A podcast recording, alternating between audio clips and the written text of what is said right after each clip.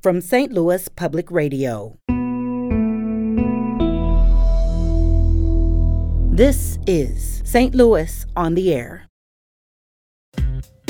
It floored me with that question. Mm. And I knew enough to say, well, I'm here to learn from you and to give whatever I can as a teacher.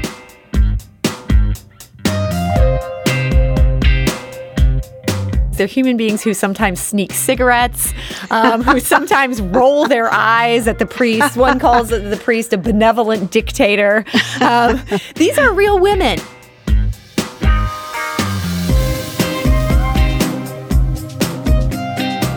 And I think it should be a choice for priests. I really do. I think we would have a healthier church if we had women priests and if we had men who were able to choose married life, if that's what they felt called for.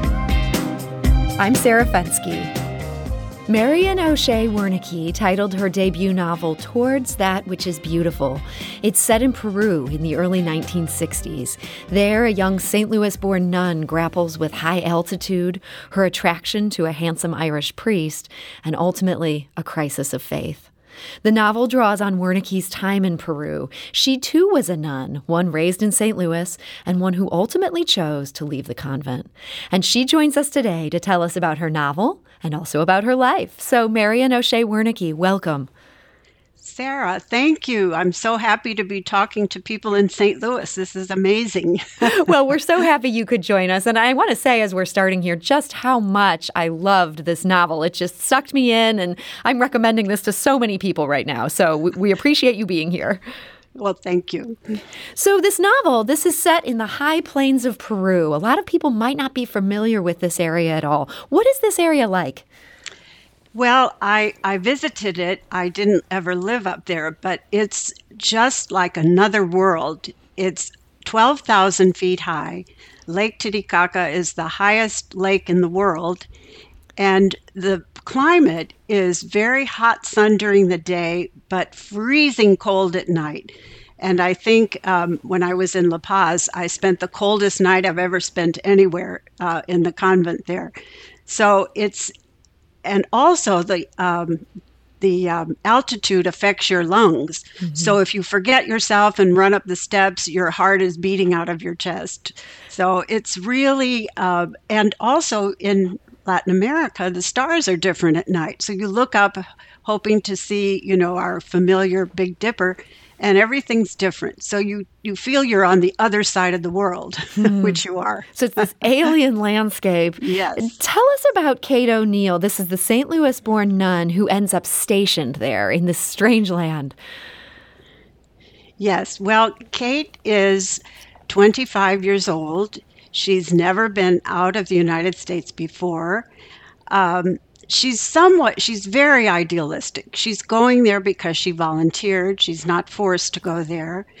But she's a little bit naive. And she entered the convent right after high school so she's not an experienced um, woman. Mm-hmm. But she's very willing and she's gone to language school she's studied in the in cochabamba at the maryknoll priest language school but she's only studied spanish and the people in the in the Altiplano speak in that area speak Aymara, an indigenous language.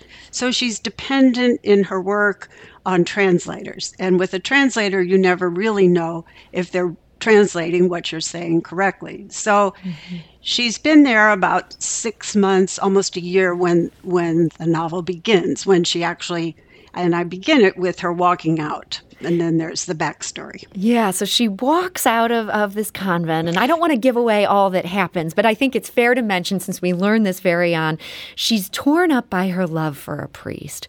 Were you worried as, as you were telling this story that that's almost a cliche, the kind of thing non Catholics assume that always happens here in the nunnery? Well, you know that that occurred to me and also I didn't want it to be offensive to Catholics, but I think it's really important to understand that priests and nuns are real human beings. They have feelings just like everybody else. And that celibacy is a difficult choice. Mm-hmm. It's certainly not a choice that's valued in our culture. Uh, and and so Kate is surprised at the power of her attraction to him, and feels somewhat guilty. Um, I, we had an old chaplain in our convent who, who reminded us feelings are never wrong, feelings mm. are natural. And that was very, very helpful to me. But Kate is, you know, experiencing this, and she has never really been in love before this. So I think that's another thing. I, I wanted people to see nuns as human beings. And and you did such a great job of this in this book. They're human beings. They're human beings who sometimes sneak cigarettes, um, who sometimes roll their eyes at the priest. One calls the priest a benevolent dictator. Um, these are real women, and I got the sense you drew on the women that you served with as as you painted some of them. Yes, I can't tell you. You know, nuns are portrayed in popular culture in terrible ways, usually either very frigid and cold and heartless or kind of silly and singing like Whoopi Goldberg, you know, in Sister Act or mm-hmm. something but but they're not. And they're really wonderful women. They're always educated. We were a teaching order so many of all we all had degrees many master's degrees even phds so they're they're eh, women that are interested in the world and interested in other people and I wanted that to come through. So, something else that comes through is that her journey as she flees um, from where she's stationed sets off on her own and, and, ends up sort of traveling around the country. And it's almost harrowing in parts. um, when you were in Peru, did you ever travel by yourself like that? Never. Are you kidding? I would have been scared to death to do that. so, so, these are that, all imagined encounters yes, this this was my trying to figure out well well if I were in that situation, I had to get out a map. I had to kind of map out her journey, how long it would take her to get from place to place, where she would go. She's kind of vaguely headed north toward Lima, mm-hmm. but she's not sure. And the fact that she really doesn't have any money except for the couple of uh, uh, bills that the Englishman Peter stuffed in her pocket in the jacket, thinking that she might steal it. So I had to have her have money in some way. yeah, that, that solved kind of that question there of, of, how would she even be able to get around. But so Correct. you kind of plotted out this journey. Your knowledge of Peru, I imagine, came in very handy as you're thinking about what she might have encountered at various points. Yes, yes, there were, you know, people you you would be stopped for questioning sometimes at border patrols. There were lots of Peace Corps workers around. So, uh, yes, I had her experience uh, what what anyone could the only place I really hadn't visited was the town of Ica, where that canal was. But all the other places I had seen, and I, I had to get out guidebooks and look look things up. And you know, fiction doesn't just come out of thin air. yeah, I mean, yeah. it's clear you did a lot of research. You're not just coming right. in sort of inventing people out of whole cloth. Like you mm. learned even more, I imagine, about this culture than what you knew when you were stationed yes, there. Yes, yes, very true. In fact, I read a history of the Maryknoll priests there that really was very interesting to me from the early 50s when they started going to the Altiplano. And they really didn't know how to do it and they changed their methods. So it's very interesting to see this whole idea of going to another country to help feels rather patronizing now. But that isn't the way they felt then, but they had to kind of evolve to a, a more humanistic approach, I think. I, I, thought it was interesting. This this comes across so clearly in the character of Kate, the protagonist in this book. She becomes so frustrated by how little she knows about the culture of Peru, yes, and she's yes. so frustrated by that language barrier. She keeps thinking mm-hmm. like, "Why am I even here?" As much as she wants to do good work, she's not sure that she's doing it. And I, I found myself wondering about your time in Peru. Do you feel, looking back on it, that you were able to do good as, as somewhat of a naive American there in a totally different culture? Sarah, I feel I gained so much more than I gave to anybody. And uh, th- that question, what are you doing here? always was in my mind too because one day I was in a taxi cab I don't know why I was taking a cab. We usually always took the bus, but the guy looked back at me and he said, You're from the United States, aren't you? He said in Spanish. I said, Yes. And he said, Why are you here? Aren't there problems in your own country? And this was 1968. Martin Luther King had been assassinated, Bobby Kennedy had been assassinated, the civil rights movement was heating up, protests, uh, Vietnam was heating up. And it floored me with that question. Mm-hmm. And I knew enough to say, well, I'm here to learn from you and to give whatever I can as a teacher. But but in the back of my mind was always that question. And that's what the officer that Kate runs into asks her too. Mm-hmm. You know, what are you doing here? It seems patronizing in a way to people. It does, and and I find myself wondering. I mean, on on one hand, there are some good things that um, missionaries like these sisters yes. do. I mean, they're they're teaching and they're there working hard. But you also point out what they see as taking a, a vow of poverty. Their situations aren't nearly as impoverished as the other people around them. Yes, and that bothered me too. We lived in a nice. Uh, it wasn't an, uh, an elaborate house. I worked in Lima, uh, but it was a brick house and it had a nice garden and the, it was in the parish grounds. But the people around me were lower middle class people living in tiny little apartments. And I once remember saying to the sisters, Don't you think we should be living in a little apartment like the people? And well, this was 68. Now that's the way they live. But mm-hmm. at that time, they didn't see, you know, that th- there was sort of a dichotomy there between their lifestyle and the people's lifestyle. We're talking today to Marian O'Shea Wernicke. Her novel is called Towards That Which Is Beautiful. Now, she currently lives in Texas, but she is a St. Louis native, born and raised here. And Marian, I'm curious to hear more of your story since so much of it informs where you took this novel. And obviously, so much of this novel is fiction. You did not do this harrowing journey. You did not serve in the Altiplano, the high plains there in Peru. But you did become a nun in St. Louis as a teenager. This is just like your protagonist here. Um, is there a lot of Kate in you and vice versa? Yes, my sisters laughingly said, "You know that's your story." And I said, "No, it's not." but it I I wrote this book because I often had students who found out I was a nun. And they would say, Well, why would any normal girl want to take a vow of poverty, chastity, and obedience? Certainly anti cultural values. Nobody wants to be poor, chaste, or obedient. So I, I wanted to ex- explore that and dramatize that in a way that people could relate to because I in the 50s, there were lots of girls going to the convent. In fact, the year I went, I went to Assumption High School in O'Fallon. At that time, it's now St. Dominic's. And uh, eight girls from our high school entered the community. We were 32 in that class. That was 1959. Wow. So it was it was your parents were honored by it. My dad, Irish Catholic, you know, he had thought maybe he should be a seminarian and lasted two weeks when he decided it wasn't for him. So um, it wasn't unusual for Catholic girls. That was one way you could be serve in the world. And I had a teacher I admired very much, just like Kate in the book does in seventh and eighth grade. I Sister mm. Hortense, she was my idol. She was a lot of fun. She was very winning, but very spiritual too. So Yes. And when you entered, though, Marian, I mean, you were so young. You hadn't even yet finished high school when you announced exactly. you were you were going to put in with this. Well, why do that at such a young age?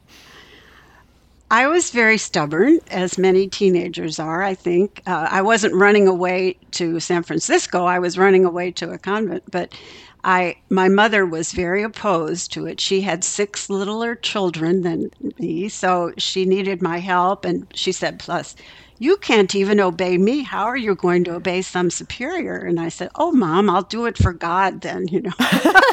do it for God, but not for your parents. right. But I think my dad sort of talked her into it. I, I was getting boy crazy by that time, as we used to say.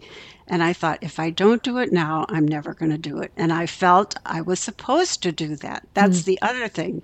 You feel, a person feels you have a call. And I felt it very early when I was 11 or 12. But I didn't tell anybody because it seemed so odd. But um, that's why you know and it did help that other girls from my high school were going too. Mm-hmm. so this was something that, that women at the time did. Yes so you some, did some. this. You went through with this. And then you ended up leaving after 11 years. Was there a handsome irish priest who was involved in that? Well, um, yes, there was someone I did fall for, but luckily for us, and he for me, we were working in two different countries. He was mm-hmm. working in Bolivia, I was working in Lima. So it was this relationship was carried on mostly by mail. Uh, and what that did, you know, falling in love, what it did was show me who I really was. And then there was a big conflict, of course, because I had already made my vows. Now, you notice in the novel that Kate is still in what we call temporary vows, but I was already in final vows. So I had to think long and hard. I would say it was a three year period of discernment and reflection. And I asked for advice once from a priest, and he said, Well, do you feel free to leave the convent? And I said, No, I don't. I feel guilty. I feel like I'm turning my back on God. And he said, Well, don't leave until you really feel in your heart that you're free to do this. So I think that was very good advice. So he wanted you to be able to to make peace with this, to understand yes. that that God would be okay with this. Was, yes. that what he was driving at? I think so. And and as I have Kate realize in the book, she says to God, "You made me this way." So I'm going to try to follow my nature, you know, follow the way I see my life now. And this this priest who advised you that kind of suggested there was a way that, that you could break your vows. Is that how it's supposed to work? There is an out even after that point that you reached.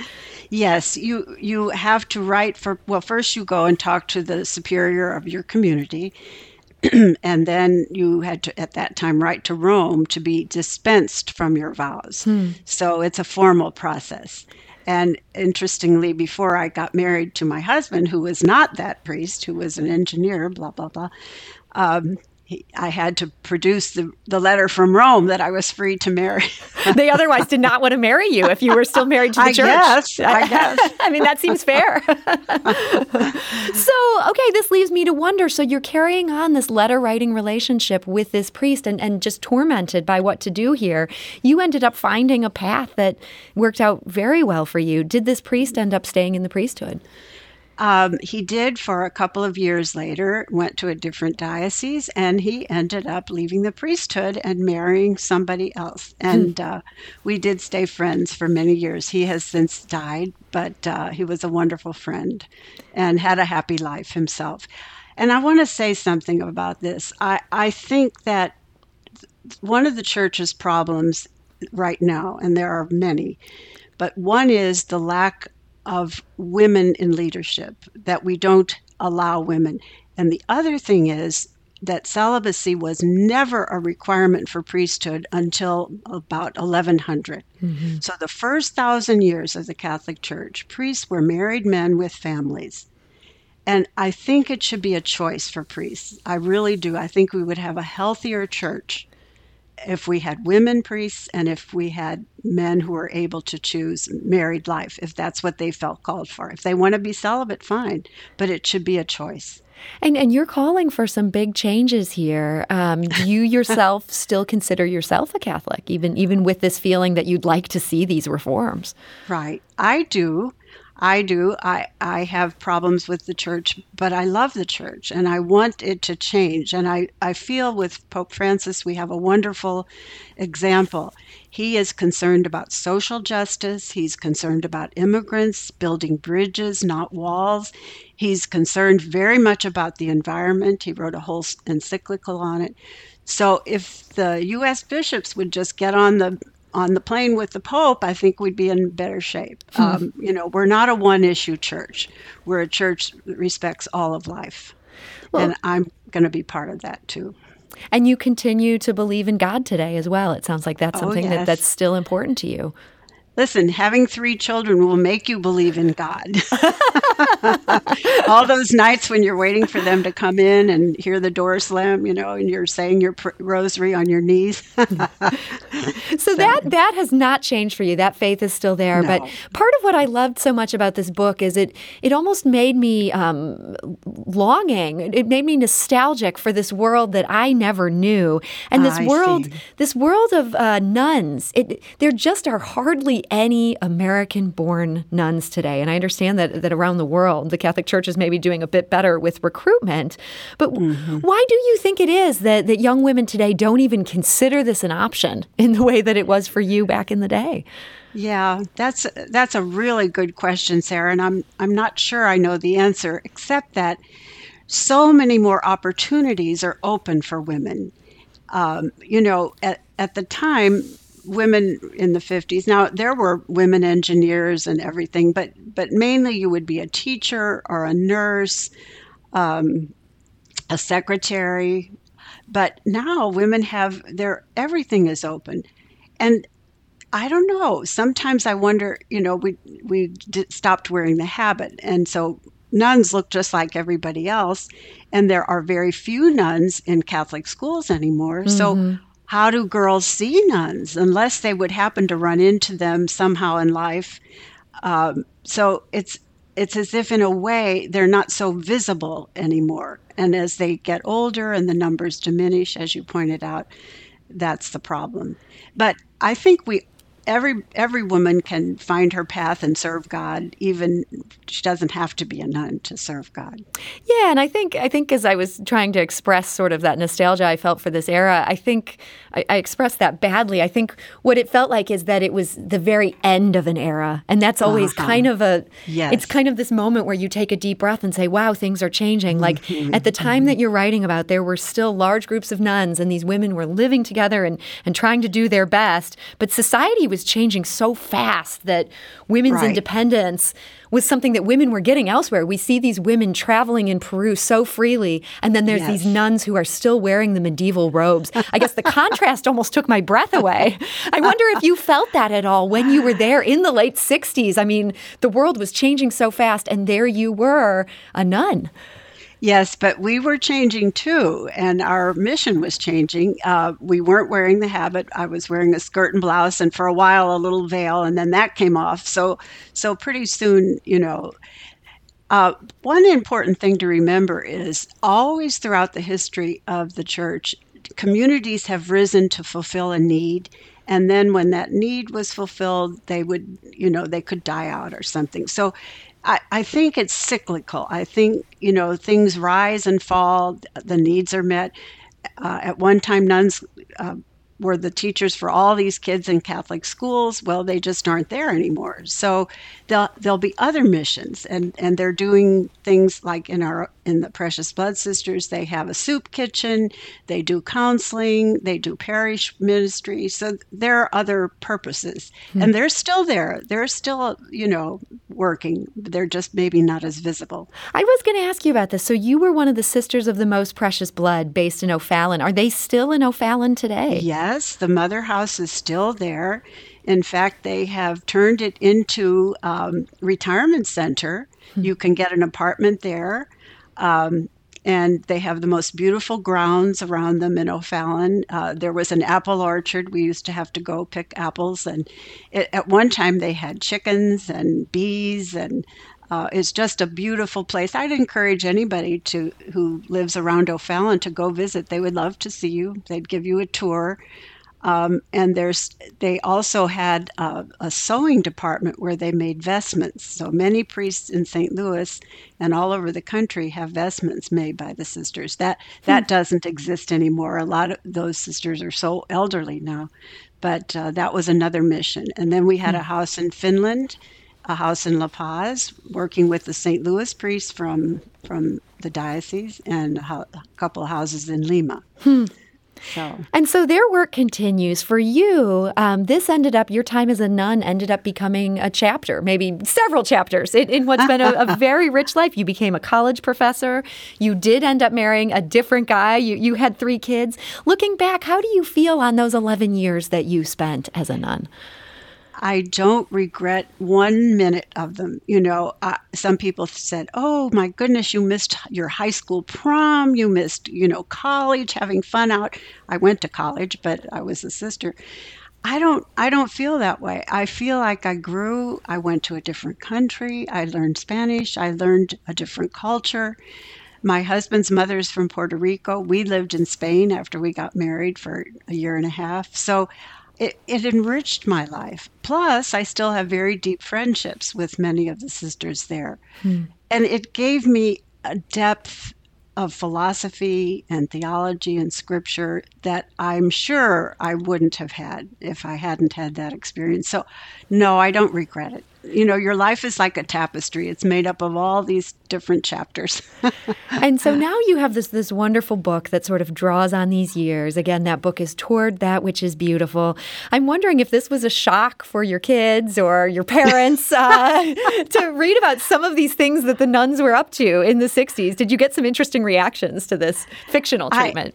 I, I did expect that I would get some negative reaction. As far as my children, my daughter told me it was very entertaining my youngest son told me he'd listened to it when it was out on an audiobook. he's waiting for that. yes, and I don't know if my son Tim, my middle child, I think he's read it too.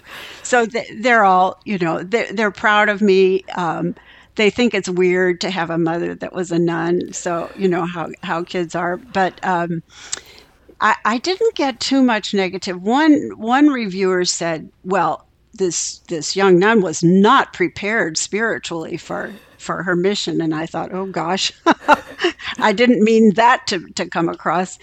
But um, people have been really those who've read it have been really uh, complimentary. Mm-hmm. and um, I, i'm glad i wrote it and I have another book in the works, and it also w- takes place a great part in St. Louis too. So wow, we're going to have to keep tabs on that book, and we'll have to have you back to talk about that one. I did so enjoy this book, and and Marian, in our final minute here, the title of this book, "Towards That Which Is Beautiful," it takes its name from a canal that really yes. exists in this High Plains yes. area. In our final minute, can you tell us just what what you were thinking by using that name for this novel? Well I had a different title for the novel originally. It was called Dancing on the Edge of the World, and that came from the ending scene of the novel.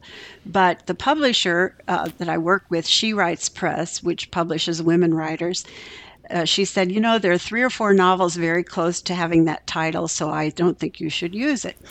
So I had I had come across this word Achirana, which is the name of this canal that exists in Ica in the desert on the coast, bringing clean water down from the mountains. And Achirana means that which flows cleanly toward that which is beautiful. So I thought, wow, that's Kate toward that which is beautiful. She's on this journey and and she's got to get to her truth that's mm. where her journey needs to lead her it's not just about being in love it's about who she is as a person and that's what i hope by the end of the novel she understands or that's what i meant for her to understand I think she gets there. Uh, Marian O'Shea Wernicke, I want to thank you so much for joining us today and, and sharing about your book. Sarah, thank you. It's been so much fun to talk to you. Thank you so much. St. Louis on the Air is a production of St. Louis Public Radio. Understanding starts here.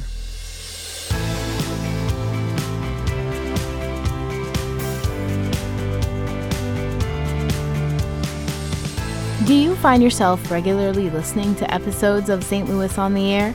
Suggest us to a friend you think might enjoy our conversations and leave us a review and rating on Apple Podcasts on the App Store. It's the simplest way to help people discover our show. Thank you. St. Louis Public Radio is a member supported service of the University of Missouri St. Louis.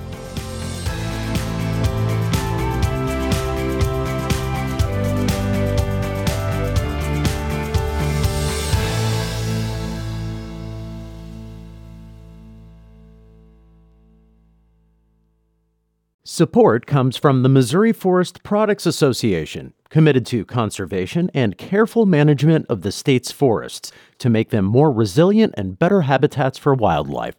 ChooseWood.com.